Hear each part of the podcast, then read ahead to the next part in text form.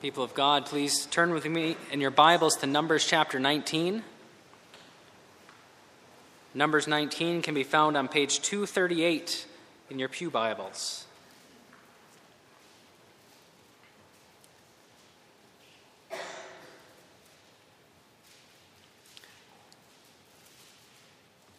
We'll be reading the entire chapter of Numbers chapter 19, but before we do so, please join me in prayer. Lord, as we come to your word this evening, we pray that you would bless it to us. For we know that apart from the work of the Holy Spirit, we could not see what you have set before us. And so we pray that your Spirit would open our hearts and our minds, that we might receive your truth, that Christ would be set before us, and that you would draw us ever nearer to our precious Savior. It's in his name that we pray. Amen. Numbers chapter 19. The Lord said to Moses and Aaron, This is a requirement of the law that the Lord has commanded. Tell the Israelites to bring you a red heifer, without defect or blemish, and that has never been under a yoke. Give it to Eleazar the priest. It is to be taken outside the camp and slaughtered in his presence. Then Eleazar the priest is to take some of its blood on his finger and sprinkle it seven times toward the front of the tent of meeting. While he watches, the heifer is to be burned, its hide, flesh, blood, and offal. The priest is to take some cedar wood, hyssop, and scarlet wool and throw them onto the burning heifer. After that, the priest must wash his clothes and bathe himself with water. He may then come into the camp, but he will be ceremonially unclean till evening. The man who burns it must also wash his clothes and bathe with water, and he too will be unclean till evening.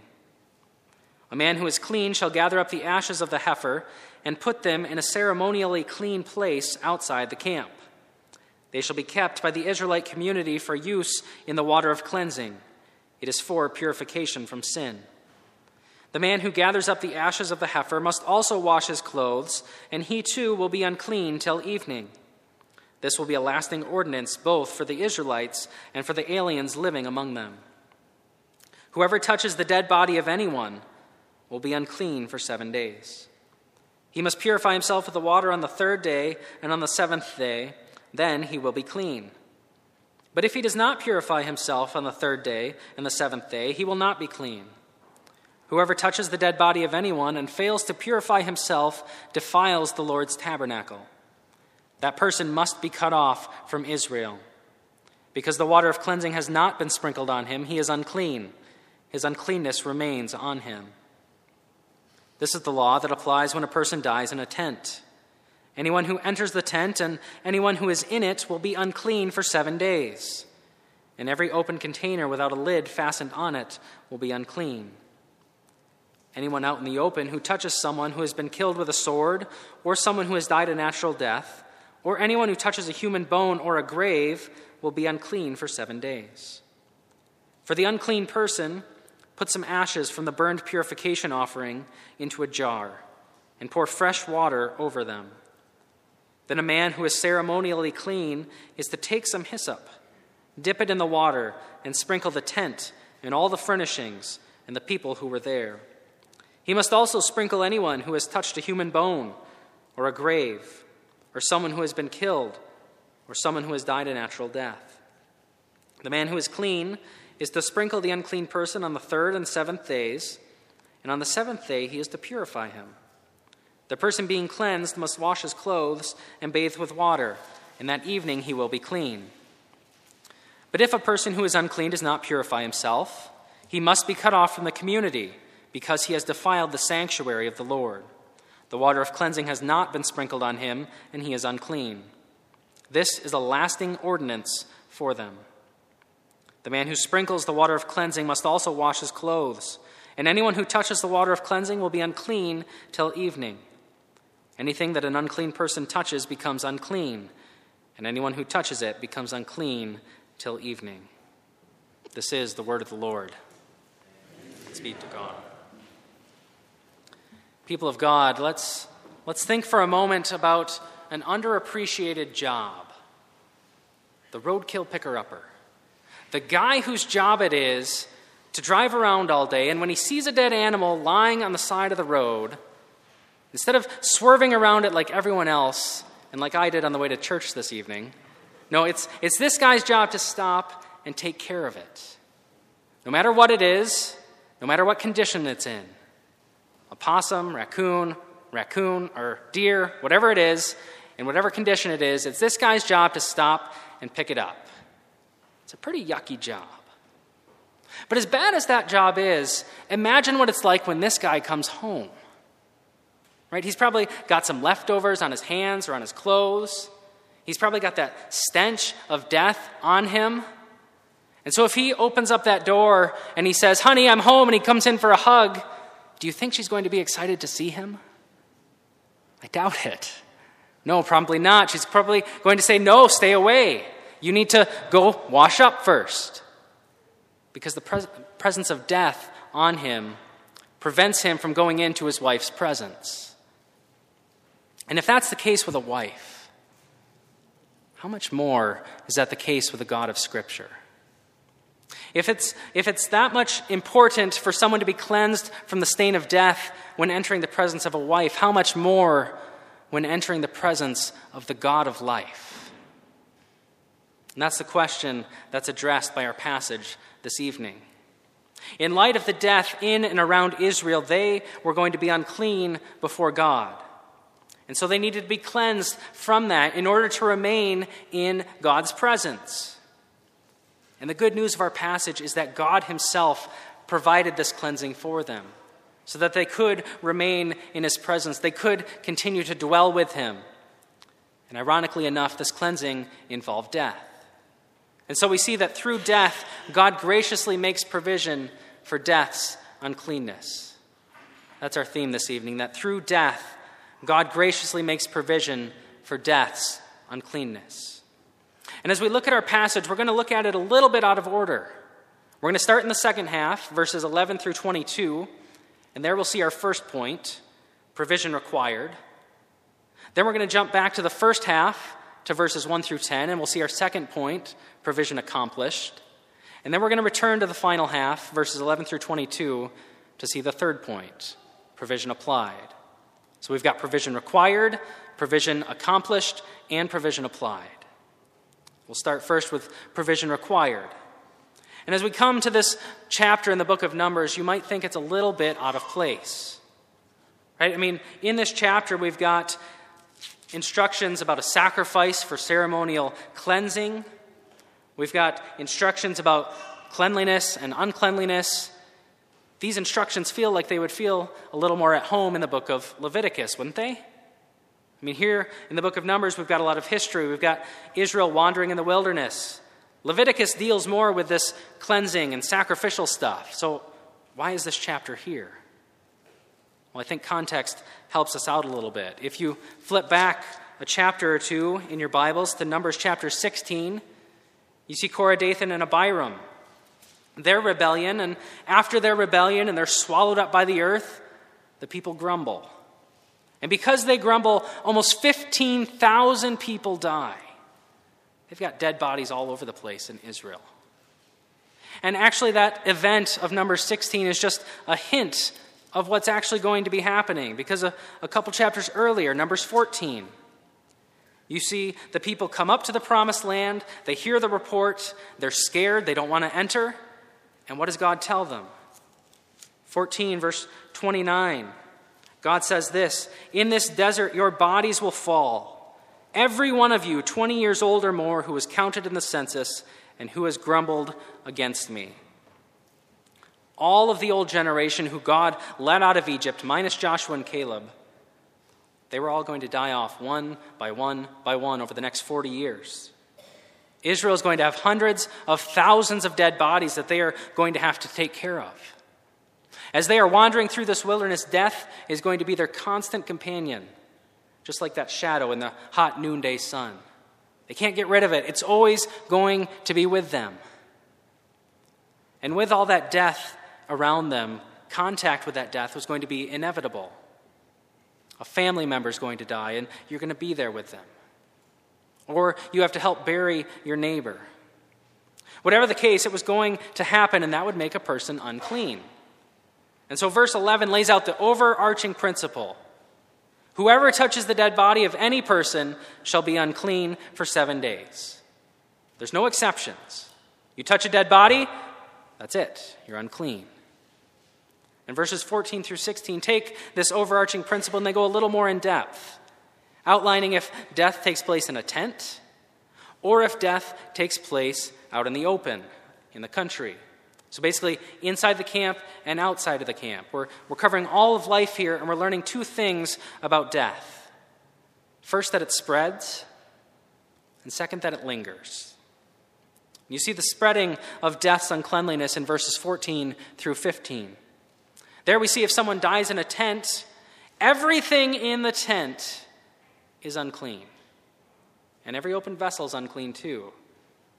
It doesn't matter if you're on the other side of the tent, if you don't even touch the dead body that's there, no, you're unclean. Because uncleanliness spreads. Verse 22 shows that too. Whatever the unclean person touches shall be unclean, and whoever touches it will be unclean until evening. And this concept of spreading uncleanliness, it makes sense to us, doesn't it? Because if, if you've just bathed your children and you've scrubbed them clean from head to toe, and they're all sparkly clean, but then they go outside and they see a mud puddle over there. And they are running into that mud puddle, they are jumping, they are rolling around in it. Is their clean body going to make the mud puddle clean? Or is the mud puddle going to make their clean body dirty? Well, the mud puddle is going to make their clean body dirty, isn't it? Because dirty things spread. Dirty uncleanliness spreads.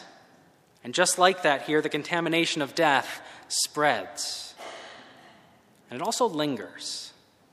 In verse 16, if you're in a field, if you touch a dead body, you're unclean, sure, we get that. But even if you touch a human bone or a grave, you're unclean. It doesn't matter that in those cases death took place a long, long time ago. Because the uncleanliness of death, it sticks around. It doesn't go away easily. Just ask Lady Macbeth about that, right? Trying to get the stain of death out of her hands. But the question we should ask is why was death such a problem? I mean, what is the big deal? Were dead bodies covered in some ickies and goombas that God was trying to keep outside of the camp? Were there some germs that God was trying to keep out of there? Well, no, to, to understand what's happening here, we need to think about what death actually is. And death is the result of sin. And so here, death is representative of sin, spiritually speaking. If you've come in contact with death, you've come in contact with a result of sin. And because sin can't dwell in the presence of God, neither can death. And so provision has to be made so that someone who has been contaminated with death can remain in God's presence. And now, touching a dead body in, in and of itself wasn't necessarily sinful, but it just pointed to something greater than itself. It pointed to the effects of sin. And so, touching that dead body would bring the contamination of death. And so, with all of these dead bodies in their camp, Israel was going to have an enormous infestation on their hands. Each and every one of them was going to be affected. But lest we think that their problem is unique, let's think about our own situation. Paul says in Romans 5, verse 12, that sin came into the world through one man, and death through sin. And so death spread to all men because all sinned. See, in the fall, death spread to everyone. No one is unaffected. We are all contaminated with the uncleanliness of death because of original sin. And that sin lingers. It didn't leave the human race after a few generations. It doesn't leave us after a few years. No, it sticks around. And so, even though we might not be in much danger of coming in contact with corpses anymore, thanks to our roadkill picker upper, thanks to funeral homes and things like that, we, we are in danger of coming into contact with the spiritual reality to which those dead bodies pointed. We're in danger of coming into contact with sin. Think about your lives, how easily it is to be contaminated with sin. You're driving down the road, somebody cuts you off, it about gives you a heart attack, but it also gets you angry. Your spouse snaps at you, frustration. Your child disobeys, anger. You see a suggestive ad, lust. You, you hear praise for something that you've done, pride. Wherever you are, whatever you might be doing, you're in danger of coming into contact with sin and being contaminated by that sin. And so we see that Israel's problem here, it's really our problem too. It's a universal problem. We're all tainted with death. We all have need for cleansing. And so if Israel was going to remain in God's presence, if we are going to remain in God's presence, then something has to be done. Well, thankfully, something was done. God provided for his people. Through death, God graciously made provision for death's uncleanliness. And so, as we move to the first 10 verses of our passage and our second point, we see this provision accomplished. We see how God made a way for his people who were unclean due to death to come back into his presence. And we see that this entire provision revolves around this sacrifice of a red heifer. And there are several aspects of this sacrifice that we'll look at. First, we see the unblemished red heifer. Verse 2 says this Tell the Israelites to bring you a red heifer without defect or blemish, and that has never been under a yoke. So, first of all, we've got a pure animal. Like all other sacrifices to God, this was to be a perfect animal specimen. We're not talking about a cull cow, one you're looking to get rid of, one that limps up to the water trough. No, you're looking for a perfect, healthy animal without any defect. The best of the herd for God. And also one that never had a yoke. And this is actually where most translators get the idea that we're talking about a young animal, a heifer here, instead of a cow. Because the Hebrew word here, parah, just, it just means cow. And so if the cow is in view here, what we're seeing is an abundance of grace rather than just a small little animal. But nevertheless, we've got a pure animal ready for sacrifice. But what's going on with that red color? I mean, no other sacrifice has such rules. Why red?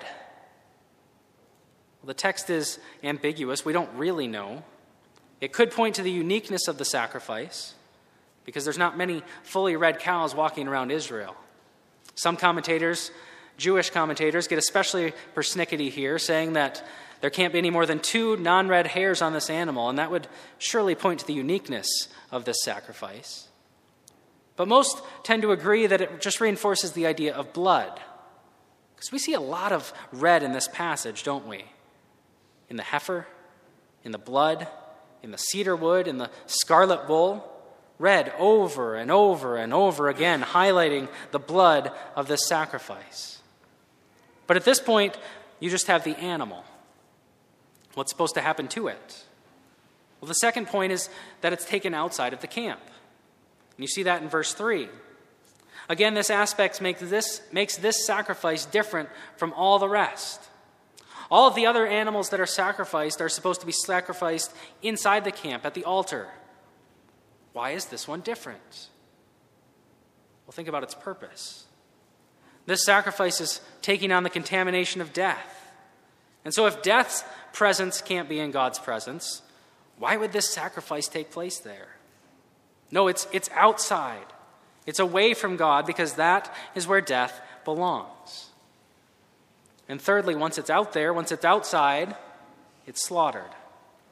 Its blood is shed, it's, and then verse 4 says that its blood is to be sprinkled toward the front of the tent of meeting seven times. On the Day of Atonement in Leviticus 16, blood is sprinkled inside the tabernacle to provide cleansing. But here, remember, we're outside the camp, we're outside the tabernacle, and so it's just sprinkled in the direction to provide cleansing. The fourth aspect the entire heifer is to be burned. Verse 5 says that its hide, its flesh, its blood, and its offal are all to be burned. Normal sacrifices cut out some of those parts. But here, the entirety of the red heifer is to be burned. Nothing is left out. And in fact, a few things are added, aren't they?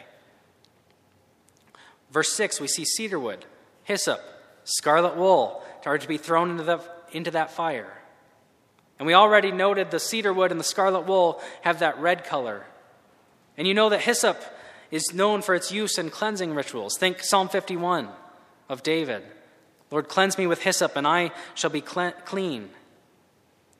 So we have these three items. Why are they thrown into the fire? What's going on there? Well, let's think about it this way. When you're baking, every ingredient that you throw into the mixing bowl serves the final purpose of whatever you're making. Say you're making blueberry pancakes, you, th- you throw in some flour to provide the base for the pancakes. You crack a few eggs and you put the eggs in there to hold the pancakes together. And you throw in some blueberries because you love explosions of delicious goodness. Every ingredient serves the final purpose of the blueberry pancake. Well, here too, every ingredient thrown into the fire serves the final purpose of cleansing.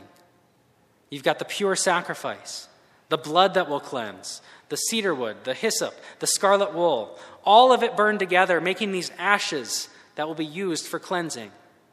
Through the death of this red heifer and everything else that's done to it, God makes provision for death's uncleanliness, and he gives his people ashes.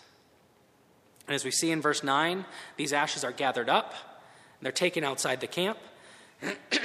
Pardon me. And they are kept in a pure place. And that's where they stay until they need to be applied. At this point, God's gracious provision has been accomplished. He's given his people what they need. They have the ashes as kind of an instant purification. You could think of it as like an instant pudding mix or an instant jello mix. All you have to do is add water and it's ready to go. We'll see that later on.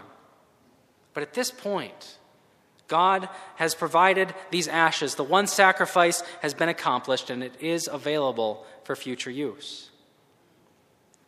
But notice one more thing that had to happen for these ashes to be provided. We walked through the various aspects of what had to happen to the heifer itself to make these ashes. But did you notice something about the people that were involved in this process? They all became unclean. The priest who sprinkled the blood, the clean person who burned the heifer, the clean person who gathered the ashes, and later on, the clean person who will actually apply this mixture on an unclean person. Each and every one of them became unclean as their hands were involved in this process. And that's why you see in verses 7, 8, 10, and 21 that all of these people needed to wash because they were unclean. How ironic that what was provided for those who were unclean to be clean made those who were clean to become unclean.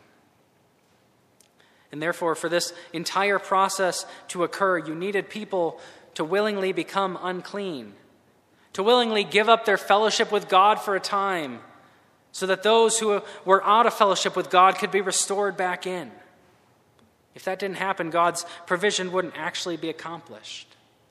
It'd be a good theory, but it wouldn't actually happen. No, clean people needed to be willing to become unclean for this provision to happen.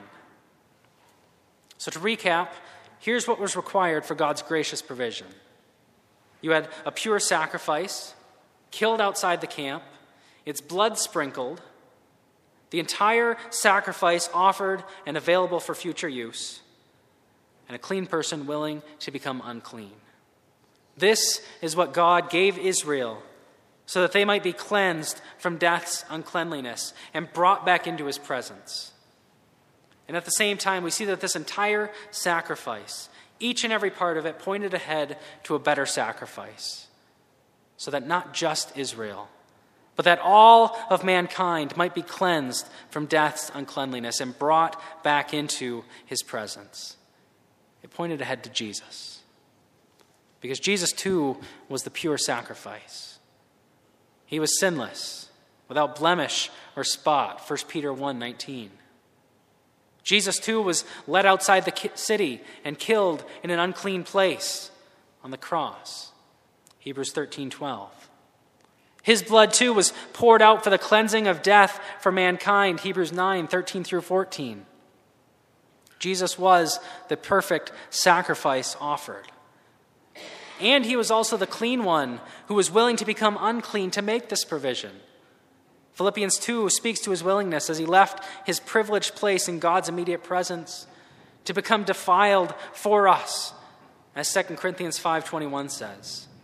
For our sake he made him who knew no sin to be sin for us, so that in him we might become the righteousness of God. You see, on the cross, Jesus took our uncleanliness from death and sin upon himself so that all of God's people would no longer have it and they could be restored to God's loving presence. Jesus accomplished that provision at the cross, and that's what the sacrifice of the red heifer was pointing to. And so never let it be said that the God of the Old Testament is just some angry God that needs to be appeased. Because even here, in these rules and instructions concerning the red heifer, we can see God's loving care for his people. His grace shines through on these pages. Because God didn't need to provide cleansing for his people. No, he, he could have left them among the corpses with no hope of cleansing until each and every one of them were cast outside the camp. Likewise, too, he didn't need to provide cleansing for us. He could have left us in the uncleanliness of our sins until we were finally cast out of his presence forever. God was under no obligation to provide a way that they could be cleansed or that we could be cleansed. And yet he did. It's amazing grace. We know that song. We love that song. But how often do we treat God's grace as something we deserve? Well, yeah, God, God should cleanse me. I, I deserve it. But He didn't have to. No, God, God wasn't required to cleanse any one of us. And so, because He does, because He provides that cleansing for us, that should drive us to thank God each and every day of our lives. Because if someone gives you something you don't deserve, what do you do? You thank them for it. Someone pays for your meal at a restaurant, you thank them. Someone leaves cookies in the break room. You don't deserve it, but you thank them for it. How much more when God has given us what we needed most cleansing from death, provision accomplished. And yet, even though it was accomplished, this provision was not yet done. Because just sitting there outside the camp, these ashes weren't going to clean a thing any more than a bar of soap would clean something just sitting there on the sink of our roadkill picker upper. No, he needs, he needs to use it. He needs to pick it up and wash with it. He needs to apply it in order to get clean. And likewise, these ashes provided by the sacrifice of the red heifer, they needed to be applied in order for cleansing to occur.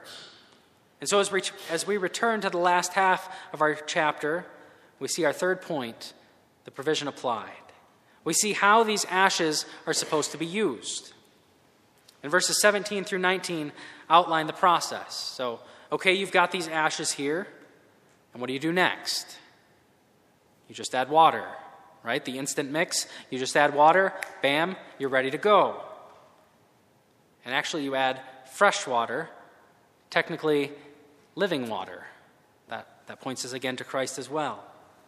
And when these ashes are combined with this living water, they are sprinkled on the unclean person. Another clean person willing to become unclean sprinkles that mixture onto those who have been contaminated with death's uncleanliness so that they might become clean. The water is applied on the third day and on the seventh day, and then he's clean. Provision is applied. But as we read through those verses, did you notice that this process wasn't automatic. There were actually two options. Either, on the one hand, to accept God's provision in faith and to be cleansed, or, on the other hand, to reject God's gracious provision in unbelief and to be cast out of his presence, to be cut off from the people of God and the presence of God.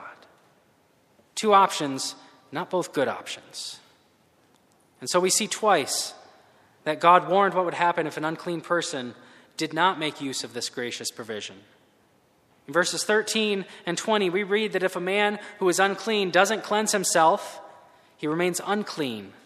And because he is unclean, he can't remain in the presence of God, and so he's cast outside the camp.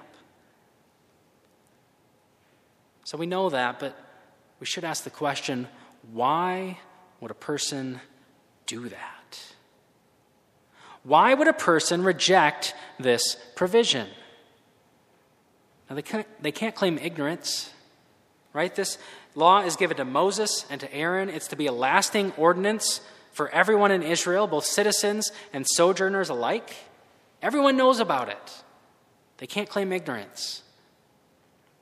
And they also can't claim cost because this red heifer has already been provided.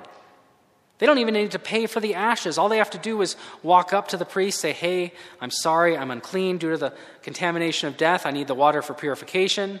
Sprinkled on the third day, sprinkled on the seventh day, clean, that's it. They don't need to pay for anything, they, so they can't claim cost either.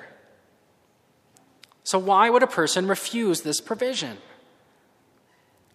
Well, it could be that they don't want to bother other people right? That they don't want to put their problems onto other people, that they just want to just leave it to themselves, right? Like I was out in a field and I touched a grave, but nobody really saw me out there, so I don't really want to make that person become unclean and that person become unclean and that person become unclean, so I'm just going to keep it to myself. I like to keep my problems to myself. I think a lot of us like to keep our problems to ourselves. But God has given these, this means of grace to his people. He's given these people willing to become unclean for the unclean people. Just the same, he's given us pastors and elders and deacons and fellow Christians who sit in these pews with us so that we can go to them with our problems, so that we can share our burdens. We don't like to do that, and that could be one reason why they wouldn't go to this trouble. Another reason that could be that they thought they could cleanse themselves. I don't want to follow the rules. I can find my own way. Just leave me alone and mind your own business. That's another common temptation. And in fact, God would later condemn Israel for that very mindset.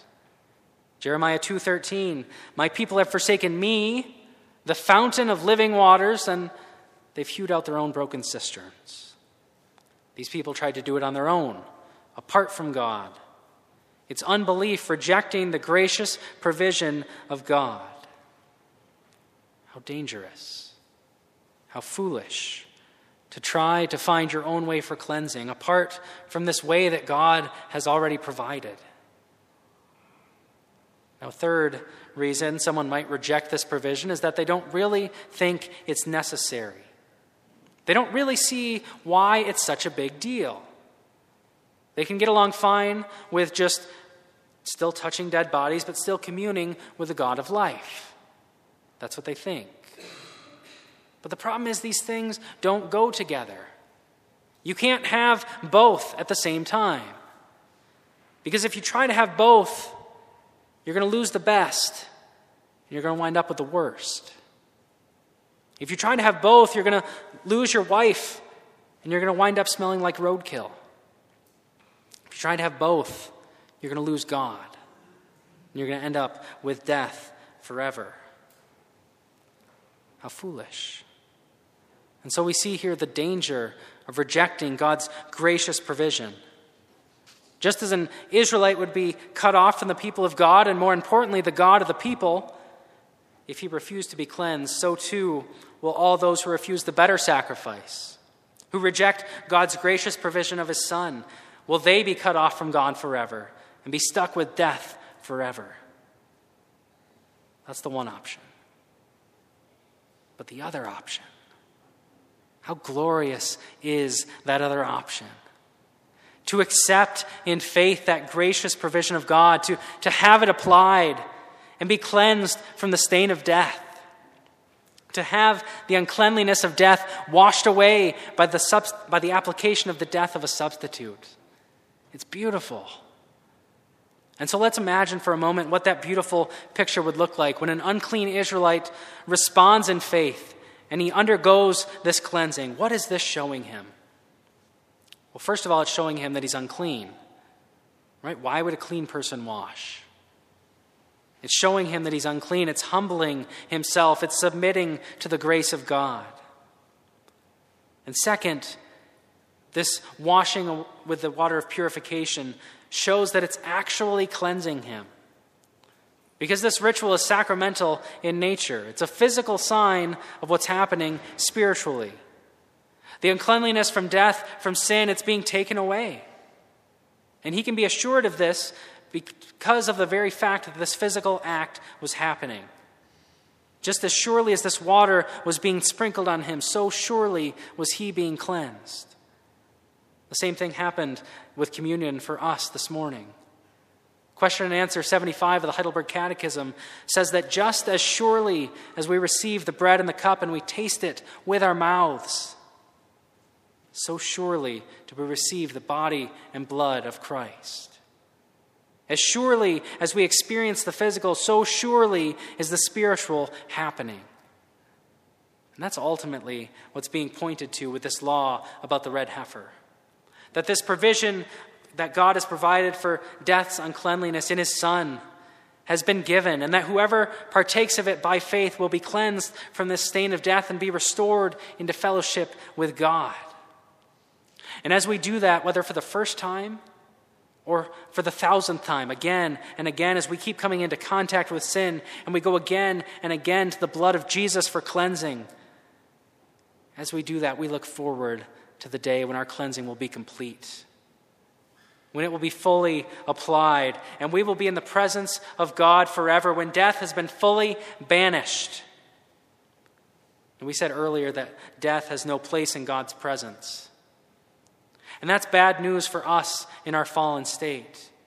As we consider the sin that clings to us, that means we are on the side of death and uncleanliness, and God is over there, and we're separated from Him. But when that cleansing has been applied to us, then we switch sides. Right? We're no longer on the side of death and uncleanliness. No, we're on the side of God. And death and uncleanliness are banished from His presence and therefore from our presence too. And that's what we see in Revelation 21 when it tells us that in the new heavens and the new earth, death will be no more. For through the death of Christ, God has graciously made provision for death's uncleanliness, so that his people might forever dwell in his loving presence. And so let us make continual use of his gracious provision, accepting it by faith. Don't try to ignore the problem don't try to tackle it on your own. This isn't some do it yourself project. Rather, embrace the solution that God has provided. Embrace the cleansing of that free, once for all, already accomplished sacrifice of Christ and enter into his presence with joy, both now and forevermore. Amen. Let's pray.